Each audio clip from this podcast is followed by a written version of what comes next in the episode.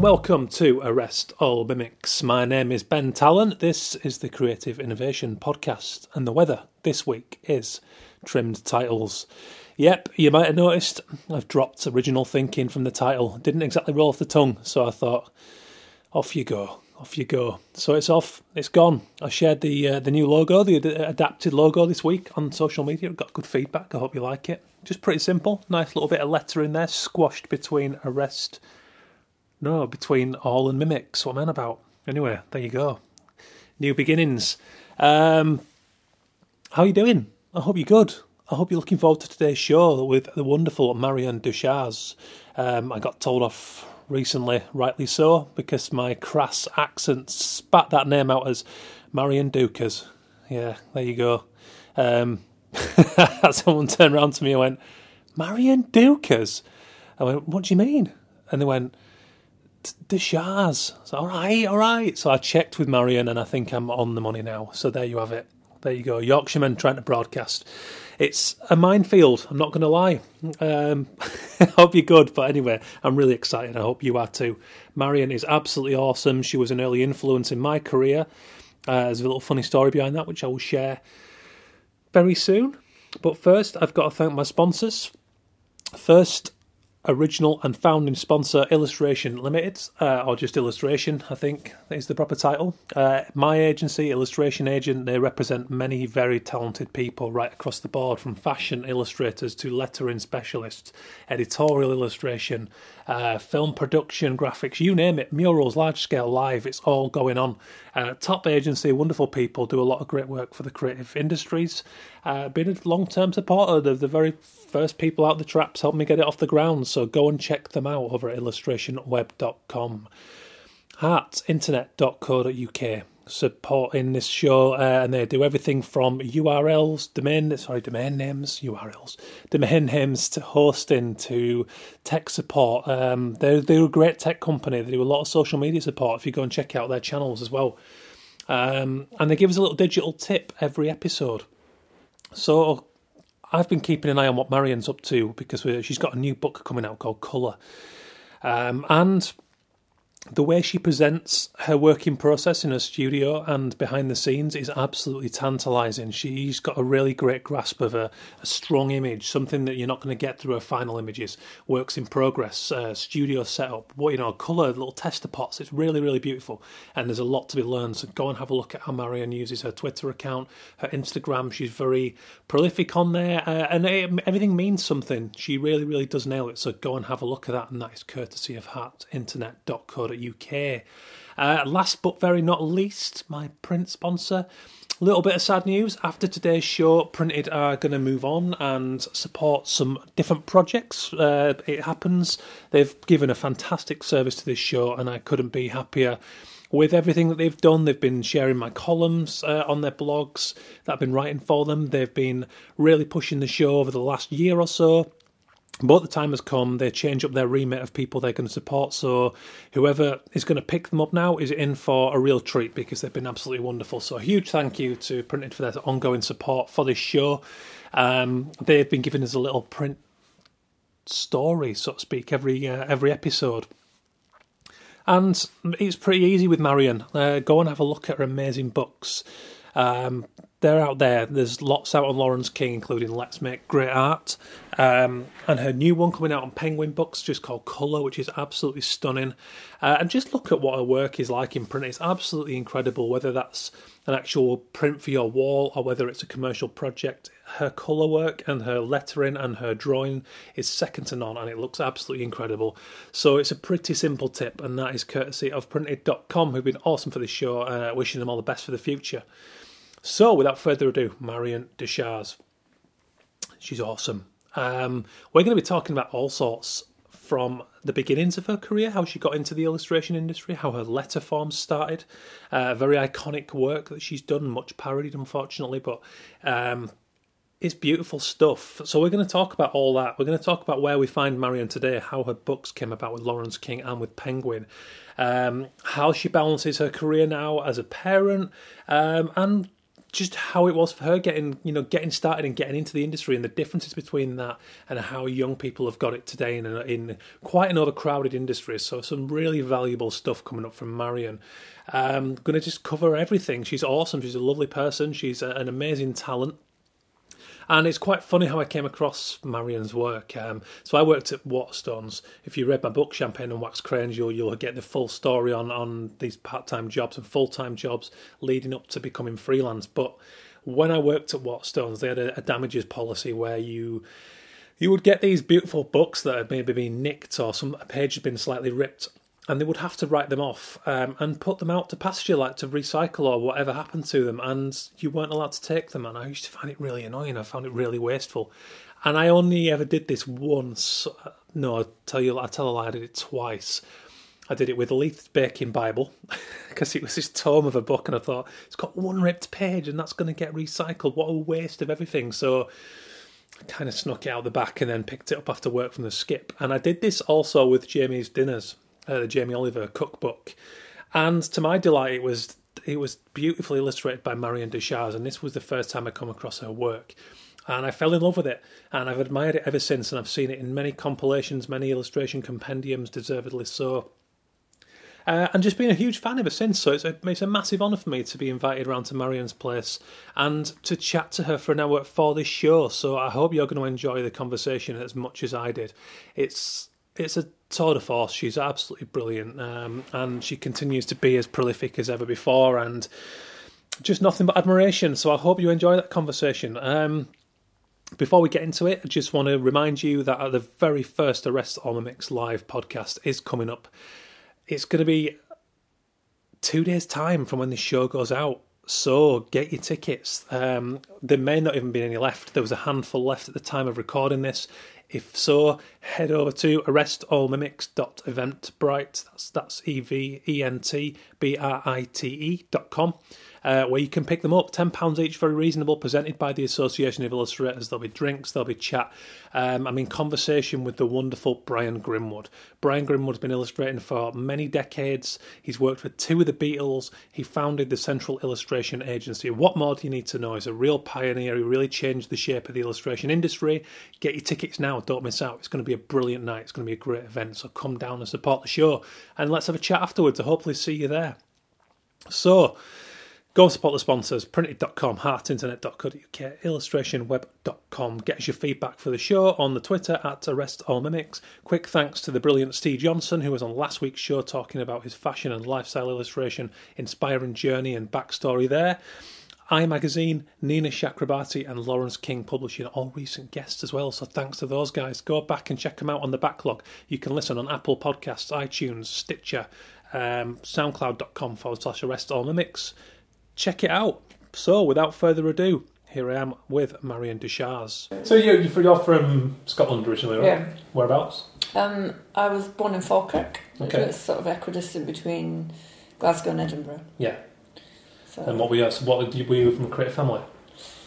you know, not not not in a sense of um, you know, I don't think my parents ever had an opportunity to have a creative um, career, but they're both very creative. Actually, my mum um, was really good at making stuff, and actually, she took up painting, drawing and painting in her sixties. Mm. So that I think when she retired, she suddenly felt like she had some time for herself, and she was a bit of a natural. So it was always it was always That's cool. there. She just didn't have the opportunity. I think.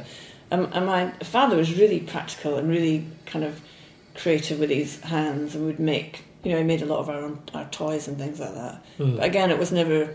I don't think he ever considered it as a career move, but so I think it was encouraged. I think creativity was encouraged for sure Mm. actually, but it wasn't a kind of classic, you know, not the, the way I'd drag my kids along to art museums and give them opportunities left, right, and centre to be creative. I Yeah. think we, we just had to find it for ourselves. Yeah, it was just almost around you on a subliminal Yeah. level, I guess. That's cool. Uh, so, what was so what was that like growing up then in, in Scotland? I'm always fascinated, you see, just by people's, you know, what those subliminal triggers might have been in their in their childhood, for example, and Well, it's, you know, actually, I hadn't really thought about that in a sense. I've been asked that question, but if you ask me what was significant about my childhood that's different to my own kids, is is that we had a, I had a lot of freedom, and it's something that's been lost, isn't it, in a couple of generations. And that freedom to was not just freedom to explore spaces alone. It was that time to dream and think. I mean, I was such a dreamy mm. kid that would go off to some little parapet and and with dangle my legs over the edge of a little, you know, kind of cliffy cliff top, a little woodland, and be dreaming and be thinking about things. That's and a great point. and um and I and I was on my own, a little girl, you know, like what ten years old, wandering around in a forest or a woods or a countryside and not feeling like in any way in danger. I mean, I'm not Mm. saying the dangers weren't there. I'm sure they've always been there, but um, but to have that freedom to. I think it was amazing, like, so, but to be able to have, have you know an independence from quite a young age. Actually, we Mm. did have a lot of independence. My brother and I used to go on like five mile bike rides really young, you know, on our own in the middle Yeah. of nowhere. So Yeah. I think there's a lot of time to, you know, do contemplative, creative thinking. Yes, that's a great point because I always I always place great value on the, on that same freedom and my childhood and six weeks summer holidays were more or less spent outdoors unless I was physically restrained from going out because of the weather Or yeah, whatever. Yeah, yeah. But actually, one thing I did never consider about that is is just that the time to dream and the time not to be overwhelmed with information. Which do you think Yeah, not to be not to be bum, you know, I didn't have parents dragging me along to activities. Yeah, You know, but funnily enough, I, I used to do athletics. So I already we had a in my hometown they had built the first tartan track they call it. It was the first rubber track. I think the the, the ones you use everywhere okay, now. yeah, So we, because that facility was right on our doorstep, my sister and I joined the athletics club quite young. I think from about age of eight or something, eight or Mm. nine. And so we were training quite hard. Um, so training twice a week in competitions every weekend. So I had quite a kind of strong focus on. There was a discipline to a certain extent, and um, you know, when I think about it now, that facility was quite rare and probably, you know, Mm. quite special. But my my other side to that was when I wasn't running, I was drawing, and that didn't require any facilities. It just required someone to give you that space again to say you can do that Mhm. on your own without any. And people would, you know, I'm from a big family. I'm one of six children, and it was to get that label quite early. So you know, my older sister was good at art as well, funnily enough. So we had you were kind of given your labels, and once you had that label, you were you kind of trying to get your little bit of love from your mum because she's got to Mm. split it six ways. so you're trying very hard to be special in all different ways. And yeah. So of course, being good at art was a real. I used it a lot. Being good at art for lots of Mm. things to gain popularity at school, to gain more love in a way. So it's, Mm. those were the two sort of defining things for me as a kid. Was right, and they're both really contradictory. I think, and my mother could never understand because she. I used to have this. I had another label which was lazy. And it's because when I wasn't running, which is quite mad because I was doing long distance running, it's hardly lazy. when I wasn't running, I would be lounging about, dreaming or drawing. Yeah. So that was the side that was kind of seen a Mm. lot. And um, but yeah, I think they sort of work. To, I think they work together quite well. Absolutely, yeah. Did you did it, did it ever get you in trouble? You mentioned there the popularity side of drawing. I would get in trouble quite a lot for my drawing you, why did you get into trouble for because drawing I into used to draw like teachers really offensively and things like that, and, and and used to get a real kick out of because I wasn't really one of the popular crowd, but I could really make people laugh with like caricatures, Yeah, yeah. and I used to take that into the wrong places. I didn't do that, but I used to. I, I do remember going through an awkward adolescent phase where I looked very because I was training so hard. I, I was very young looking for my age and very underdeveloped, I should say. And I was kind of no one was interested in me as a girl Yeah. from a boy point of view. So I think I used to use my drawings. I used to. I do remember drawing all the pop bands and giving them to people as so people would say, "Can you draw the Bay City Rollers or whatever?" So I'd be, I would draw the, these pictures for people, and it was a way of you know being light, of having Yeah. something you could offer Yeah. that wasn't you know. Tell me about it. That was, that was my, that my device. That's all I had. I was rubbish at sport. I was rubbish at At least I was good. Yeah, I was good. At, I was average. good at sport. Yeah, so it was about. That's excellent. so was, was there a conscious point where you, I don't know, you know, you got to a certain age and you thought I might want to do this as a career, or was it just a natural thing? Um, I think it was. I think it was the art. We had a great art department at school. Actually, by the time I went to high school, it was when it was. Uh, it'd be in the seventies, wouldn't it? The eighties, sort of where. You know, the art departments were still quite huge. We had four four art teachers, a photography studio, and a ceramics studio. So we had a whole floor of a school with the art department. I think it was quite. I don't think it ever happened again. Actually, No, it was comprehensive Yeah. and the art teachers were quite influential and they were quite they were quite strong characters quite quirky characters one my teacher in particular was one of the few Don't mind. I've had, I've had numerous pet interferences. It's great. I forgot about the dog. We've had, we had what my art teacher was one of the few Scottish artists who was allowed to meet Salvador Dali every year. So he'd Yeah. come back every year with these pictures of him in Salvador. Oh wow, Which was, at the time, I didn't even realise he used to kind of fashion himself a bit on him, like with his moustache. brilliant. It was brilliant, and he was he was um yeah he they, they were very passionate, and they had you know obviously within an art class most kids have given up art, so the ones that are interested and that are good we were really pushed and encouraged, and so they probably started to make me think you know you should go to art school, Okay, yeah. and I think the back of my head I was always a bit concerned about that, thinking would it is that a proper job because it wasn't Mm. like am I going to get work, am I going to be okay, but my, to be fair, my parents were of the attitude of you should do do what you love and do what you Mhm. want to do, and not. They didn't have give me any pressure. They basically left the decision up to me, that you should pursue what you Mhm. want to pursue. So, I think I started seeing that as an option of, but it was still a bit fuzzy, like what art school God, yeah. Was, wasn't it? It was like, well, that's the next step, but you could I don't really see, really see beyond that. It's, it's like some people would be quite make quite derogatory comments about art school, like you're just going to have a, a lazy time and be messing Mm. about. It wasn't proper. Was it? it wasn't a proper job. Um, kind of career step, but I think it was.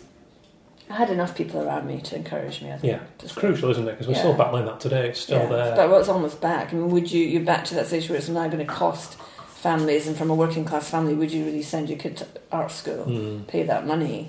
So we've got to be careful. We don't have the arts that are really just for the wealthy or for those who are, you know, willing to take on that debt. So Mhm. it is, it's tricky. Yeah, it's a tricky time. It was a it was a blip that free education thing, and I happened to go through it.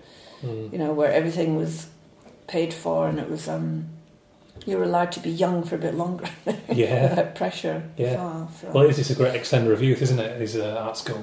Yeah, I mean, I remember going to art going to art school because I was thinking I wasn't ready to work as well, and then I remember when I finished art school, I still wasn't ready, so I did a master's. Have we ever been ready? I'm still not ready. I still need another couple of years to you know, play around. So, I mean, it's an indulgence, but actually, in terms of you know finding your own voice and being creative, it's crucial, isn't it? Mm, So, It is it absolutely. seems seems indulgent, but actually, it's, it's not. Yeah. So when did you start to illustrate?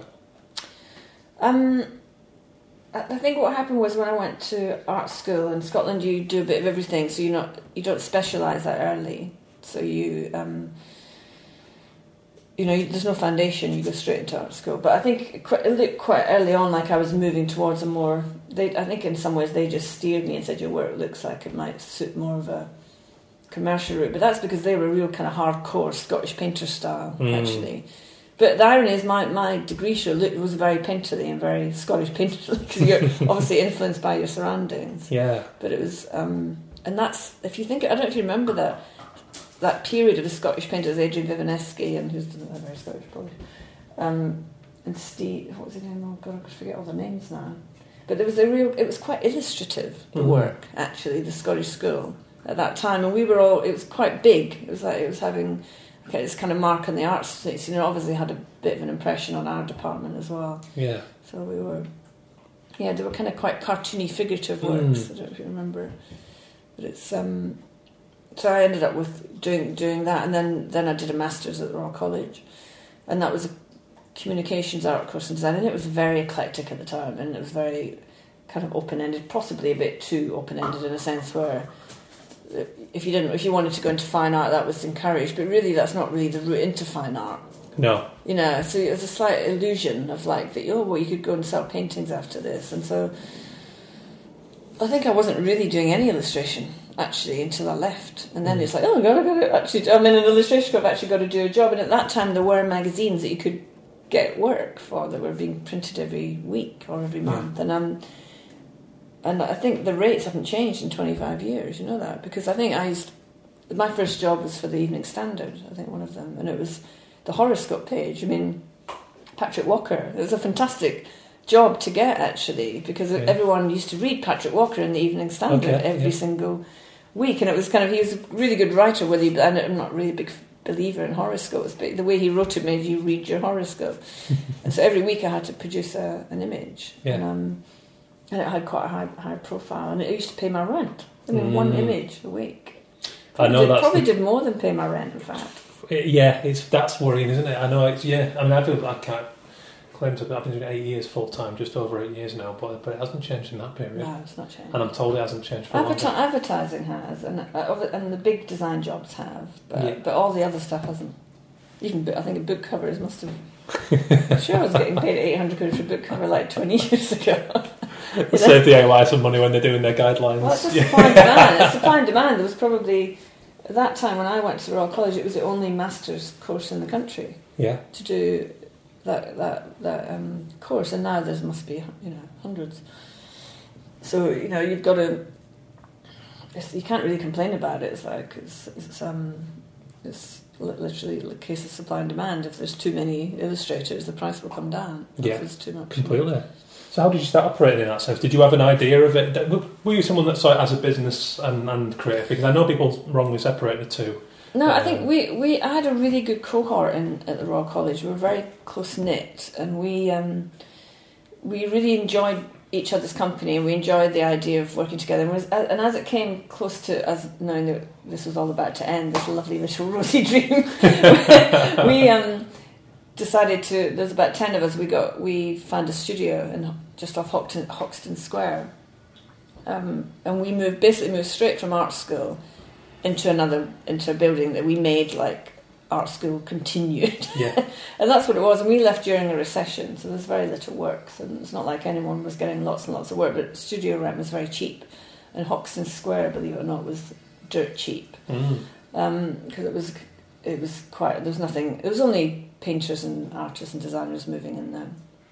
But we had this great solidarity. It was like this no one had any work. Everyone was allowed to express that kind of the honesty of like I don't have any work and I don't have any money. And I think if times are a bit better you'd never do that you'd be kind of saying no things are pretty good yeah I'm doing all right but there was this idea of like, we're all in the crap shit together so what can we do and so we were quite creative together we organised a lot of parties there was a big rave scene at the time so we spent more time kind of organising social events but on those social events we used them as um, ways to promote ourselves. So we would invite lots of art directors. We did Ah. lots of flyers. We made images. We had little exhibitions. We were quite. We were all really mo- highly motivated and highly driven pe- Mm. people. I think that all wanted to make it make it work. And so there was a a kind of ex- energy and excitement. And I think it was the same time that Brit art was having its little explosion. So there was definitely some little kind of thing in the air that made you feel like it was all right to be Yeah. and make stuff and not have any money. Something's happening, yeah. It's that that Yeah. feeling of collective, Yeah, so- just possibility. It's a, it's a real driver, isn't it? and that, and that basically led on to, through those connections and through that the idea that you weren't on your own working in your bedroom did actually eventually make connections and start um, opening up little job opportunities where we'd you know we would get some work for a magazine or a newspaper or a book cover. Mm. You know we'd start dribbling in enough to pay your rent, Yeah. have your beer money, you Yeah. know, and you've just got yourself, haven't you? At that point, you don't you don't have any. We didn't have any student debt. We um, you don't have any dependents. You you you just you just need enough to get by every week, and so Yeah. it wasn't that difficult actually. And it was a, it was it was really a nice time actually. Really, a lot of um, you know, quite carefree and not, you know, quite indulgent time again. I would say. Yeah. But at the same time, we were all trying to find our Yeah. and some people did fall by the wayside. I remember it. some people didn't enjoy the process of trying to get work, and that's when some people went to New York. 'cause London was really not happening very much. Some people went to Hong Kong. A lot of people left London as well at that time. I remember to try and make their mark, Mm. and other people shifted into curating or shifted into other areas when they realised I don't think I can handle the rejection process illustration. is quite high rejection rate. It's a lot of effort. So we would, you know, I'd be doing something like sending out mailers to people all the time, making phone calls, you know, getting interviews, and you, it's it's a lot of um. You know, kids sometimes think, "Oh, how did you get started?" Well, actually, it was a lot of bloody hard graft as well. Yeah. Traipsing around with your portfolio and calling, spending two days making, God knows how many phone calls and getting one interview. It was actually quite tough. But Very your challenging. yeah, but your market was was really only in London, and it wasn't that big. Yeah. And if you just kept targeting them and like Yeah. listening to the feedback, and every time I would see someone, I'd ask for a recommendation to see someone else. But it was very much like foot on the ground stuff. It was very much like physical contact with people, Yeah. and you know, I think I think students have kind of got a much better time now in a sense of reaching a world market now that we just didn't have access to. Yeah. and they've got. I don't know. This I think it's. Although it's more competitive, you might argue. I think their opportunities are much, much greater. Whereas ours were quite small fry in a sense. Mm. You know what we were doing. Um, Yeah. Well, it has. It's, it's, it's exploded in so many ways, and I think if you retain, actually, if you retain some of those great values you just discussed about having a, a collaborative space and a, a sensation of something going on beyond education, Yeah. because otherwise that cut-off point is killer. I six, I sat in my bedroom six months after graduation, and it's one of the. It's probably the only time I thought, this is for me. I don't know if I want to do this Yeah, anymore. no, no. I'm not sure if I would have um, managed it on my own. Actually, I think the amount of times, and some of us did have low points. I'm sure. You know, it's easy to kind of gloss over and think, "Oh, it was all fine." There were times I do remember some friends not getting enough work, or um, you know, maybe getting a bit down about it. And I remember, you know, quite dry periods as well. And when you're a freelance, that freelance freelance mentality, you don't know when your next job's coming, and you think your last your last job was your last job. Mm. So you have that kind of fear factor. Yeah. And, and it is that case of, well, you're only a few steps away from the gutter Yeah. mentality, you know, which, you know, in a sense we really were. You know, I suppose, I think at one point I did some, I started teaching because I think I needed a bit of, um, a lot of people did that, but I was always careful not to do too much teaching because I knew that that was a route you could go down and not get out of. Yeah. And um, and I think it's something I could have done and probably could have done quite well. But I do remember thinking I want to make more than I teach. Mhm. But I, I enjoyed te- I, I taught for a long time actually, but it was always in that feeling like I teach a little bit on the side, and but I mainly do this, and because I felt like I could go in and take something to those students, like this is what I've been doing this week, this is what I've learned this week, and show it to them and share it with them. Yeah. And that's the kind of level of teaching I enjoyed. I don't know if I'd enjoy marking papers and writing, No. you know, writing courses and things like that. I'm on a similar, similar a similar stance with that. I get a huge buzz out seeing that can help someone, and you know. But then when it, like you say, when it comes down to the meat and bones of it, I Mm. want to get and back to my studio now. yeah. So the lettering stuff then was that was that the kind of did you start off doing that? Was that the, No, the, developed? the lettering stuff just evolved at the same time as um, the, the very first lettering job I did that seemed to make a difference. though, was for I did the uh, D&AD annual report with Vince Frost, and it, um, he wanted me to he wanted me to draw and write the whole report. That was the original concept, and we actually had a hard time getting it through D&AD, and we got eventually got down to just doing the writing, so it was all be hand lettering um, throughout the whole thing. And obviously, it, it, to be fair, you know, Vince's design was and concept was great, and I think it looked really good when when it, when it was finished. And it was just the idea of how it was like a little trigger reaction of oh my god, look how how effective is hand lettering in a sense of grabbing your attention. One, but how personal it is, and how it has a voice and. I don't think it's ever lost that, even the hand lettering I do now, or when I look at hand lettering that's good, that I enjoy looking at. I think there's always someone behind it, and that's the difference between that and a typeface. The Mm. typeface is is got character, but it's anonymous. You don't think of the person behind the typeface quite often, unless you're like really into. Well, I should take that back because there'll be some people who completely disagree with that. Because I do love beautiful typography too, but it's just something about the voice behind hand lettering that makes you curious, even if it's just for a nanosecond. You, go, you you feel like there's a person behind it. Yeah. And um, and it probably didn't stop from the minute I did that annual report. I just had hand lettering jobs really coming in, Yeah. and then it just got more and more. At one point, it overtook all my image making. So, and at the time, I didn't mind because I had quite young children, and actually making images and coming up with concepts for quite complicated subjects was probably far too taxing for my baby brain. and actually, someone to ask me to do some lettering was like some therapy. It's like, oh, Yeah. yes, okay, I'll do some lettering.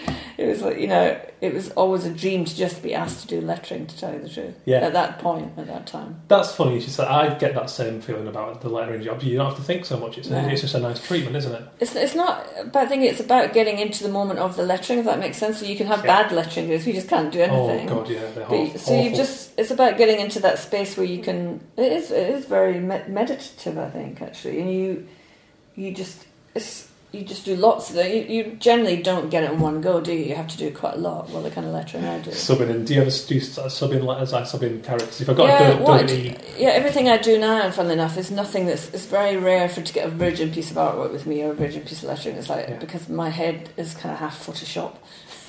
my brain is half photoshopped. So no, as if I've made that. Look, it's like fine, I can change that. I can add that in.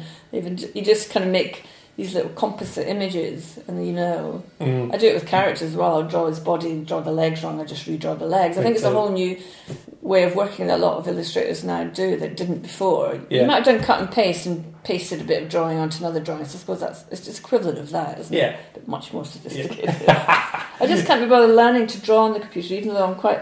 I do. I'm quite intrigued by it at time, and I can see some really great things happening on it. Mm. But I kind of think, you know, it's probably too late for me because the kids are going to do it better than me for a start, and, and I can probably use a brush better than them. So I should just stick with what I'm good at. Kind of. And then look at the Hockney's doing all sorts on iPads now, isn't he? And, and I know, but I'm not the biggest fan of it, but some people love it. I don't love it though either. I do. I mean, I saw that big Hockney show, and I liked them much more than I thought I would. But this, I, I, what I always talk about is I enjoy the process of making work, and I don't enjoy the process of sitting on a screen. No, I really hate being on a screen. So, if I can have any excuse to get off my screen and, and get on a desk where I can use Mhm. materials, I'll do it. So, part of the reason I don't want to learn it, in fact, not even just part, so the main reason I'm not going down that route, is because it's, for- it's almost for health reasons. I just think I don't really want to be staring at the screen. Yeah. You know, because I'm, I think it's, I find it highly addictive. I can't get off it when I'm on it, as it Mhm. is. So, Yeah.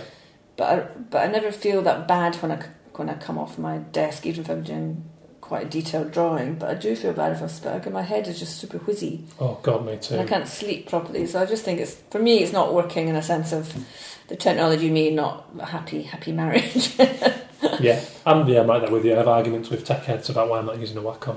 Oh, we can get all the same nibs, and I'm like, yeah, but you can't get that accidental splash of ink No, that, there's you, no that you accident. that you fall in love just- with. No, there's not enough accidents. You're right. I mean, I think you can do some great stuff on it, and it is tempting, but it's um, spontaneity. I think and improvisation. I think is much harder on the screen because you're already within a box. Yeah. you're already on the printed page to a certain extent. So, Yeah, that's so true actually. So no, I enjoy, I enjoy my. I love my. Even though my studio right now is a bomb site because I've been working quite hard. It's like sometimes it gets to the point where, you know, I've got this lovely little minimal neat desk here at home, which is like so always really perfect. It's because I don't really do any proper work there. Yeah. at my studio at home, my studio at work is just like Yeah, you know mess. me everywhere. too. So uh, yeah, my girlfriend won't have it at home, but my. But my- what's my great is, like, say if I drop a bottle of ink there, it doesn't matter. I don't even have to clean Can't it tell. up. I don't have to clean it up. I can just rub it in. it's brilliant. I first came across your work in um, the Jamie Oliver books, I think. Oh yeah.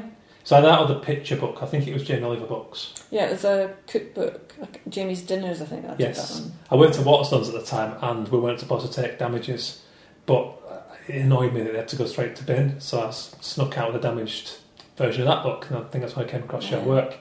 I was wondering, uh, do you still do food work? No. Um, oh, you know, I did. I worked with Carluccio's for about five years, I think. Actually, so I did all their menus for five Mm. years. So that was all food, um, and that was with Julian Roberts, and that was a great job actually. So we. Because it was, you know, Julian's a great art director, but it was also just that idea of it was quite open and free, and it was like, what should we come up with this year?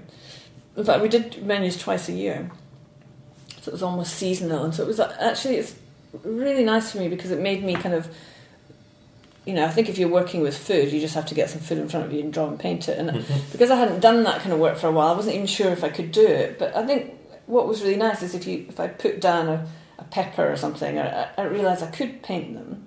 so Yeah. I was quite surprised. Isn't it? It's like, oh my god, I'm quite good at that. I can actually do that real stuff. your, your food stuff's incredible. I, I, I adore it. I really do. Because sometimes my son says to me, "Can you actually draw properly, mummy?" I said, "What do you mean, leaning like a proper artist?" Like.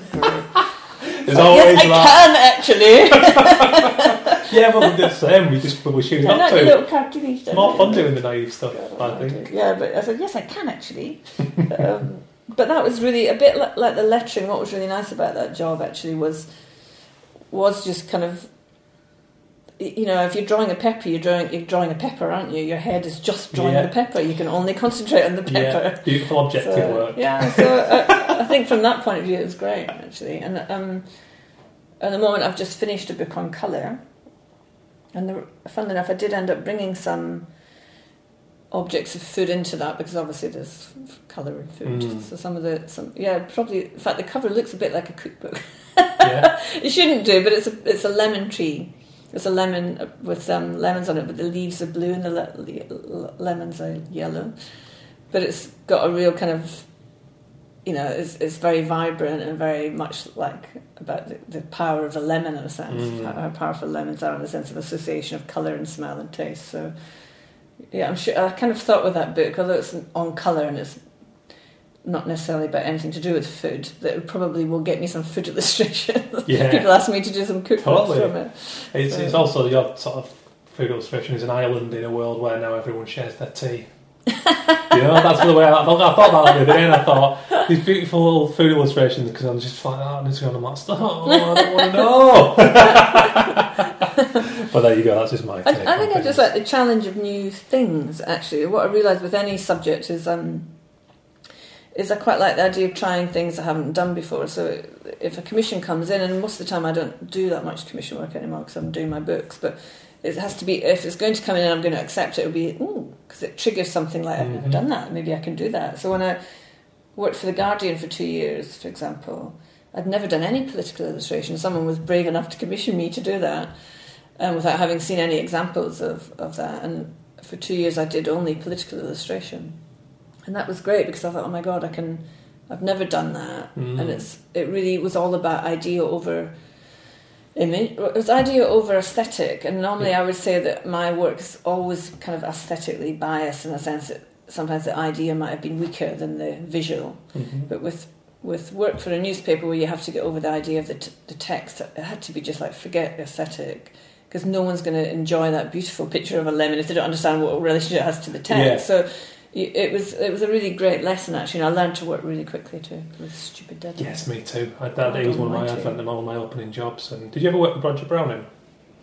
No, I didn't work with Roger Browning actually. No. I didn't. Well, Roger was great. He, was- yeah, he he, was, he was- Jason Forge was in my studio a lot. He Yeah. He was the first person to really validate the silly stuff. I say silly stuff, the probably valuable stuff I did just to make mates laugh, like, and like Mm. that sort of conceptual political stuff. yeah, yeah. And suddenly there's that director's going, that's got something about it. I'm like, really? I only did that to make him laugh. Like, but but that but for this, on to, to your point, yeah, newspapers are fantastic for that. Yeah, really amazing. It's, it's when I, and my kids were really young at that time. Actually, in fact, I was when I took the job on, I was pregnant. I always think, did they notice I was pregnant? so I literally had like a, a six month old and a one year old when I was doing that um, job. When I was doing the job for two years, and it was great because it was only two days a week. Really, I had to work on it, but it was four illustrations a week for the Saturday Guardian, and it was it took all the energy I had just to do to do that. But what was great is Friday night, five o'clock, it was finished. It was the first proper job I'd ever had, actually, in a, in a way, since I'd left college. And I used to I used to get in a taxi, and I always had this dilemma with taxi drivers when they used to ask what you do. And so, you know, I'd always say illustration, and go, mm, like Beatrix Potter. Um, Not quite. And then when I worked for The Guardian, it was great. I could say, I, I'm an illustrator, I work for The Guardian. And it was like, finish the conversation. Yeah, that's very true. it was kind of like they could, it, it was, it was complete. It was a proper job. yeah. I've said that so many times and I never thought of it that way, but yeah, that's probably why. Whereas, you know, other times it's like, well, I can make images for lots of you know, when I was working for annual reports and magazines, it's like all over the place. It's quite hard to describe what you do. I think it was the first time my parents ever fully got what I was. Yeah, go on.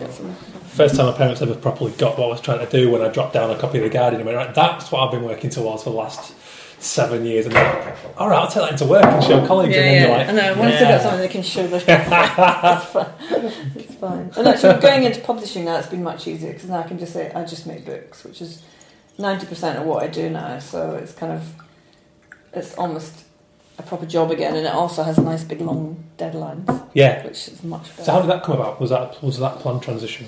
I think it was a, transition of because I essentially I always like to work towards the unknown. There was something in the back of my head that said I always wanted to do um, a kids book, and I think once you have kids, it's not that you think oh, it's when you read hundred million kids books. You, know, you read so many crap ones. You think I'm sure I could do something better than this, but you're kind of doing your research as you're doing it. Mm. So as you're reading five years of little stories to your kids, you're you're doing. You could do it without kids because you could just read the books. But the fact that you're forced into this, re- you're forced into this because you're going to be reading every night. So then you've kind of got this knowledge, and you think, oh, maybe I could do something, and then you you try to do it and realize it's much harder than it looks. And actually, I now have a lot more respect for lots of books I didn't have before because I think it is so hard to do a kids book. Um, so I was I, did, I started a, a course actually, a writing course on writing for children, but then just by coincidence, my husband, who's an art director, who's a art director, he's not he's not an art director, he's an art consultant for Cass Art and Laurence King Publishing, and he's and he's a pentagram partner. So he was working with Cass Art and wanted they'd opened up a, a children's department, and they and he said, "Can you just?"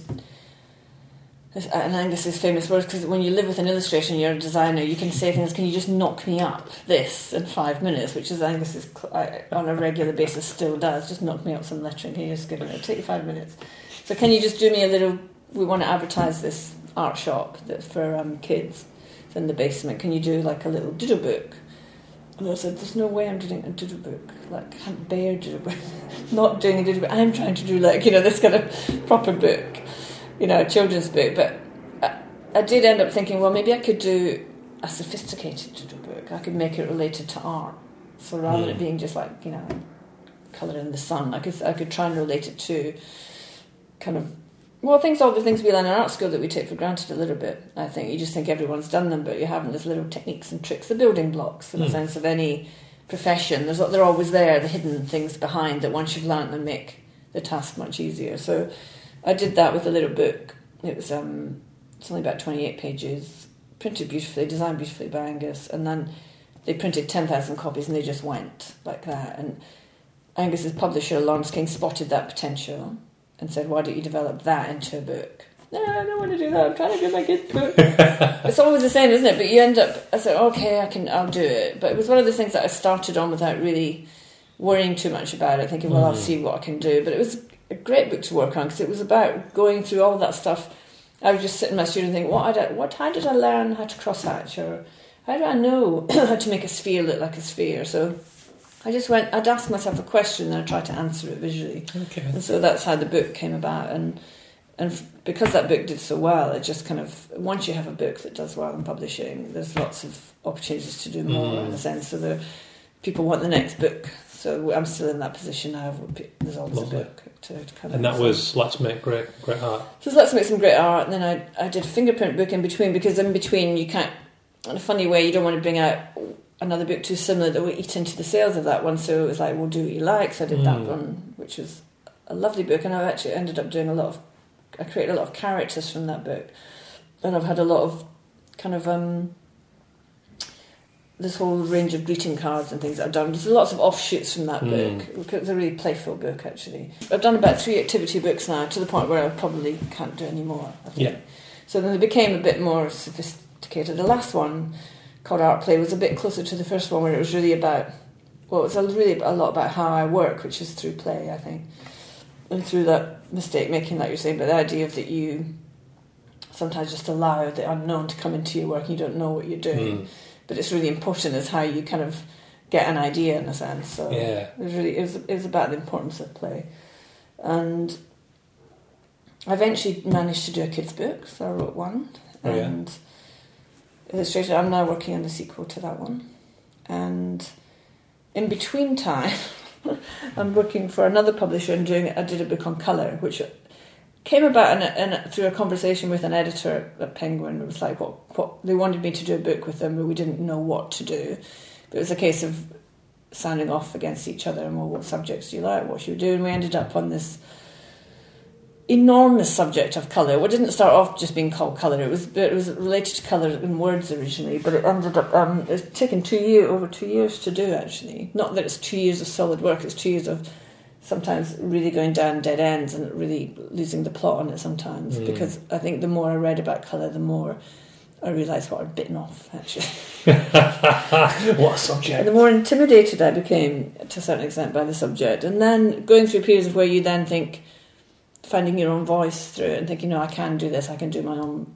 Everyone and everyone has a book on colour in them, I reckon, actually. So that's just finished. I'm just artworking that now, actually. Mm. So. What a great position to be in. To be no, it's complete to, privilege. To, you know, yeah. And when we want you to do a book, we don't know what on. That's no, great. No, How did that come about? Did that just did you well, your work that much? I think it's because they like if you've got a backlog of work, and you know, to be fair, I've been working 25 years at that point, so it's not it wasn't mm. an unknown. And, and if you, I think they just thought I could do something, and it was a it was a a, an interesting approach in the sense of not having something so prescriptive to say do this, do that, and, and, and in a way, I think it's worked out well. I don't know if I'll ever get that opportunity again, if I, or if I could even do it again. It's just to do with serendipity. It's to do with meeting the right people. It's to do with the right conversation. It's Yeah. the way we think things go.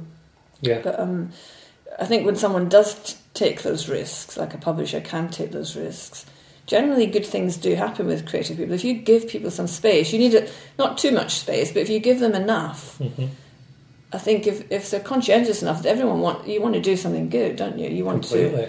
So you end up pushing yourself to some crazy limit because you you know you you have to because you're trying to produce something original, which is the Mm. hardest thing Yeah. actually. So You mentioned serendipity there. Do you, do, you st- do you stay quite active in a way? I know you have family and stuff, but do you, do you still stay active um, to the point where that you, you widen the net, so to speak? Because that's serendipity, you can certainly control that in a way, can't you? By being at things and yeah, I, th- I think the social the, the, the social side of my art, the art world has definitely been diminished a lot since kids because. Because um, private views are between six and eight, and family time is between six and 8 It's a Mhm. time I can't. I could be around if I really wanted to miss out on family time, but because I'm trying to have my cake and eat it, I like being, you know, I suppose I, I put it equal to my work. So there are times when I potentially think, well, I'm possibly not as successful as it could be because I will not, I will go home, make the dinner, and be with my kids. Mm. But that's the sacrifice I'm willing to make. But I kind of, you can also see how, well, that you know, they're 11 and 12, and by the time they're 16, I, I will be able to pick that up again. And, and if, you know, there's, there's always something on every night, isn't it? Before I had kids, I used to be out every single night. I mean, I didn't Mhm. really know how to say no. And actually, it's been, I don't mind having this chapter of my life where it's, there's a level of compromise because I know I Mm. can step back into that world again. It's still there. with a renewed appreciation. Yeah, and I think I do go to important things, or I try to. You make an effort to go to Yeah. things that you think are, you know, that that you want to go to, for example. But I don't feel like I have to go to every single private view and every single event. But you know, and I try, and I tried. We live in London. There's so much on your doorstep, isn't there? There's always exhibitions to see. I mean, you're completely saturated and bombarded with relevant stuff every single day. that, Mhm. that maybe if you weren't living in a place that was so connected, you would have to make much more of an effort with. I'm not saying you still can't do it, but you'd have to make more of an effort. I don't have to make too much effort to be connected, Mhm. to know what's going on. Whether even you catching a glimpse of a a fly poster is a relevant poster to the moment you're in. So you, it all goes into your subconscious, doesn't it, all the time? So you Mhm. that colour that you think you've spotted in a few different places on clothes to a poster ends up in your work, doesn't it? Because you're there Yeah. right here at this time at this place, and so completely. I, I, I like that energy. I was called bringing I like bringing the energy of the city into my work. It's like I kind of like I like being around people. I like Mhm. being in busy places. I like observing and I like capturing it and kind of using it. So I think probably not suited to living in the countryside or a little garret and making work. I'm afraid. I think I might just sleep all the time.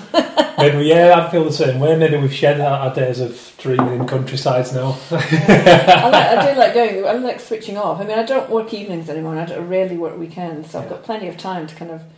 I do like being in nature. I just don't like the idea of. I just quite like keeping them separate. yeah, that's so true. Yeah. How do you, do you work with a literary agent, How long have I worked with a literary? do you do you? I work? do have a Yeah. literary agent. Yeah, I have William Morris, and in fact, I've got to send this to them today. um, yeah, I've got literary. Uh, I did have an agent for a long time. I was with Heart Agency, but I've just left Heart. Okay. because to be fair, it was just a waste of their time. Like asking me to do work, and I just say no. So, um, and it was a psychological thing. I could easily have just have stayed with them and just keep turning down work and occasionally taking on ones interest me. But it was a psychological thing for me to say I'm finished with that work, Mhm. really, because every time I did take on a commercial job, um, it kind of put me behind on. I've got so many projects to do that I've got uh, kind of enough for the next God knows how many years. I just need to get on with them, and I don't need any excuses or distractions. And it's, it's a bit like if you worked, if I worked here, I'd need to clean that kitchen floor. It's really dirty.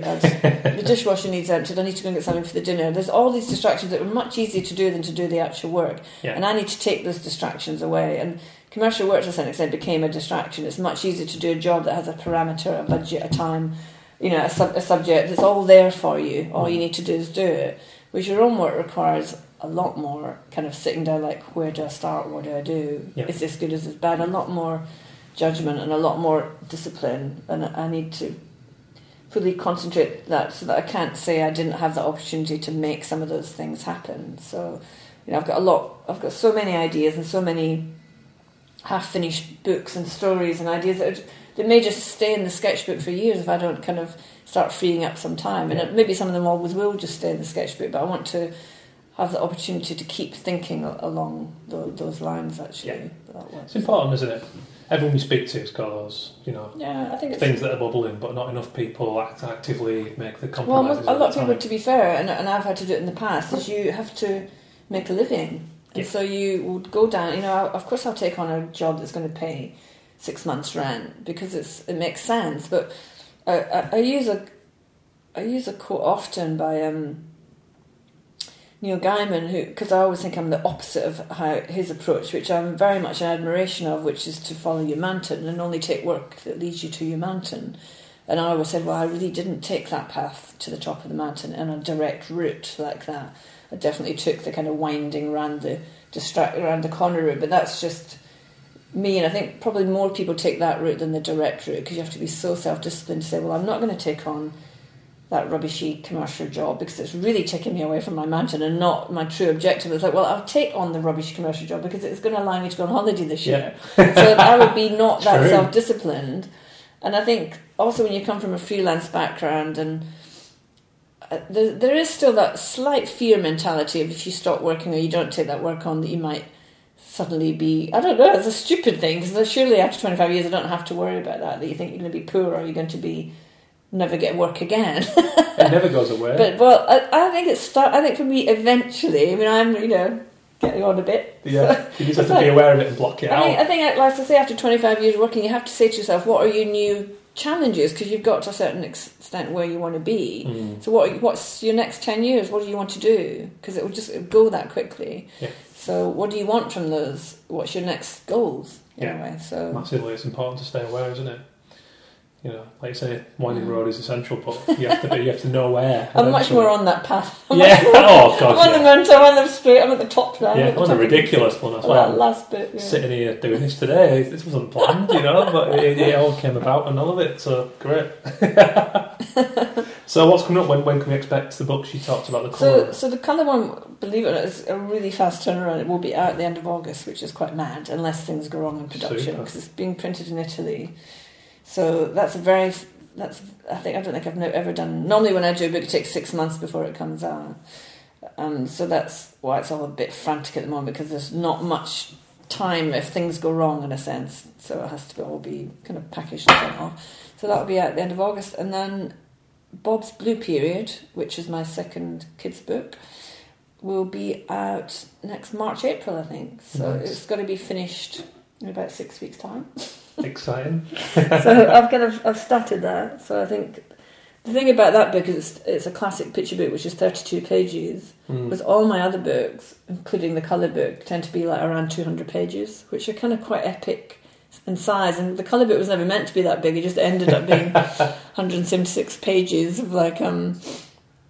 And I think you know I really need to do more picture books. There's only thirty-two pages. you know, I've got a chance to redo some of them three times.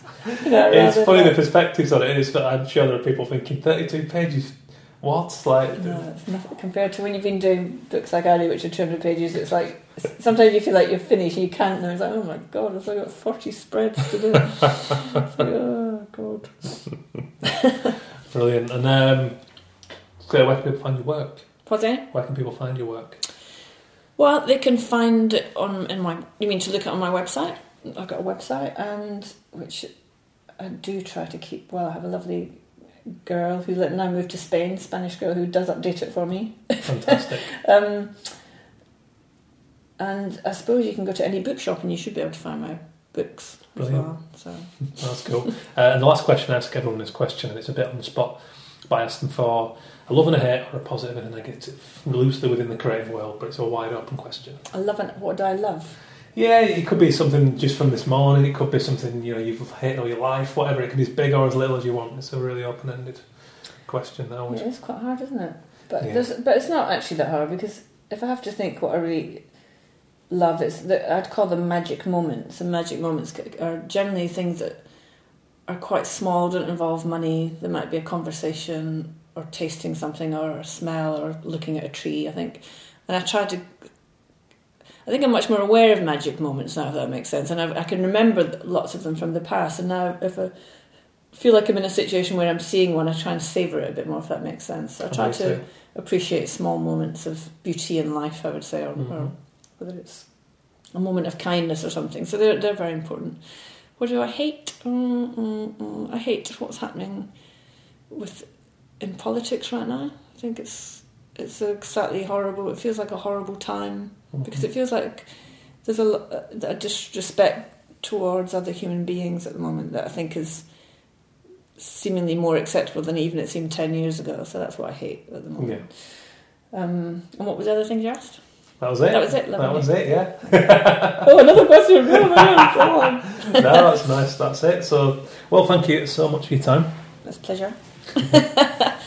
Thanks so much to Marion. Um, wonderful conversation. Inspiring lady. Continues to be prolific now in her illustration career uh, and writing career, of course. She's also an author of many books now with Laurence King Publishing and her latest book, Colour with Penguin Books. Go and get a copy. Go and check it out. It's a really wonderful, beautiful piece of work. Uh, you would expect nothing less, right? So there you have it. Thanks again to her. Thanks to uh, the previous guests, Steve Johnson, iMagazine, uh, Laurence King, Nina Chakrabarti. Go back and listen to the archive anytime you want on all the channels. We're on Stitcher now. You can listen offline. Somebody got in touch and suggested that um, we have the show on there and we listen to the audience. So there you have it. Do get us your feedbacks, get us your suggestions. Who do you want to hear from? Who would you like to be on the 100th episode, which is coming up very soon? We're creeping towards it. Still don't have the confirmed guest. I'm looking for your suggestions. Let me know who you want to hear from on the Twitter at Arrest All Mimics. Um, thank you so much to the sponsors Illustration Limited, that's illustrationweb.com, Heart Internet over at heartinternet.co.uk, and the brilliant printed.com, who sadly will be no longer with us. After today's show, they're moving on to support other creative projects. So thank you so much, guys, for your ongoing support. It's been a pleasure. It's been an honour. Um, take care. I'll be using you continually for my printing still because you're still do an awesome service. So there you have it. Got some awesome guests coming up soon. We've got Ben Rothery coming up. We've Got Graham Wood from Tomato. We've got Leona Beth. We've got all sorts of cool people coming up. So keep the feedback coming, please. If you get a second, do go and drop us a little review on iTunes or Apple Podcasts. It takes only a couple of minutes and it's really, really valuable. We've got nine up there at the moment. Know we've got a lot more regular listeners and that, so please do take the time. Do me a favour. Go drop us a little review. Uh, thank you so much. Um, that's about it for now, I think. Don't miss out on tickets for the very first Arrest All Mimics Live, which is at Us 2 in Shoreditch on Thursday, the 28th of September, two days from now. Please do go and grab a ticket. If there are any left, there may not be by the time this comes out. If you if you missed out, hit us up. There might be a waiting list uh, presented by the Association of Illustrators. Uh, great supporters of the show, by the way, in conversation with the wonderful Brian Grimwood, many decades of illustration experience, founder of the CIA, the Central Illustration Agency. Got a lot to talk about, a lot to get through on the night. There's going to be beers, there's going to be chat, it's going to be a really great laugh. So come down and say hello. Thanks again, guys. Thank you so much. Take care, have a creative week, and I'll see you all very soon.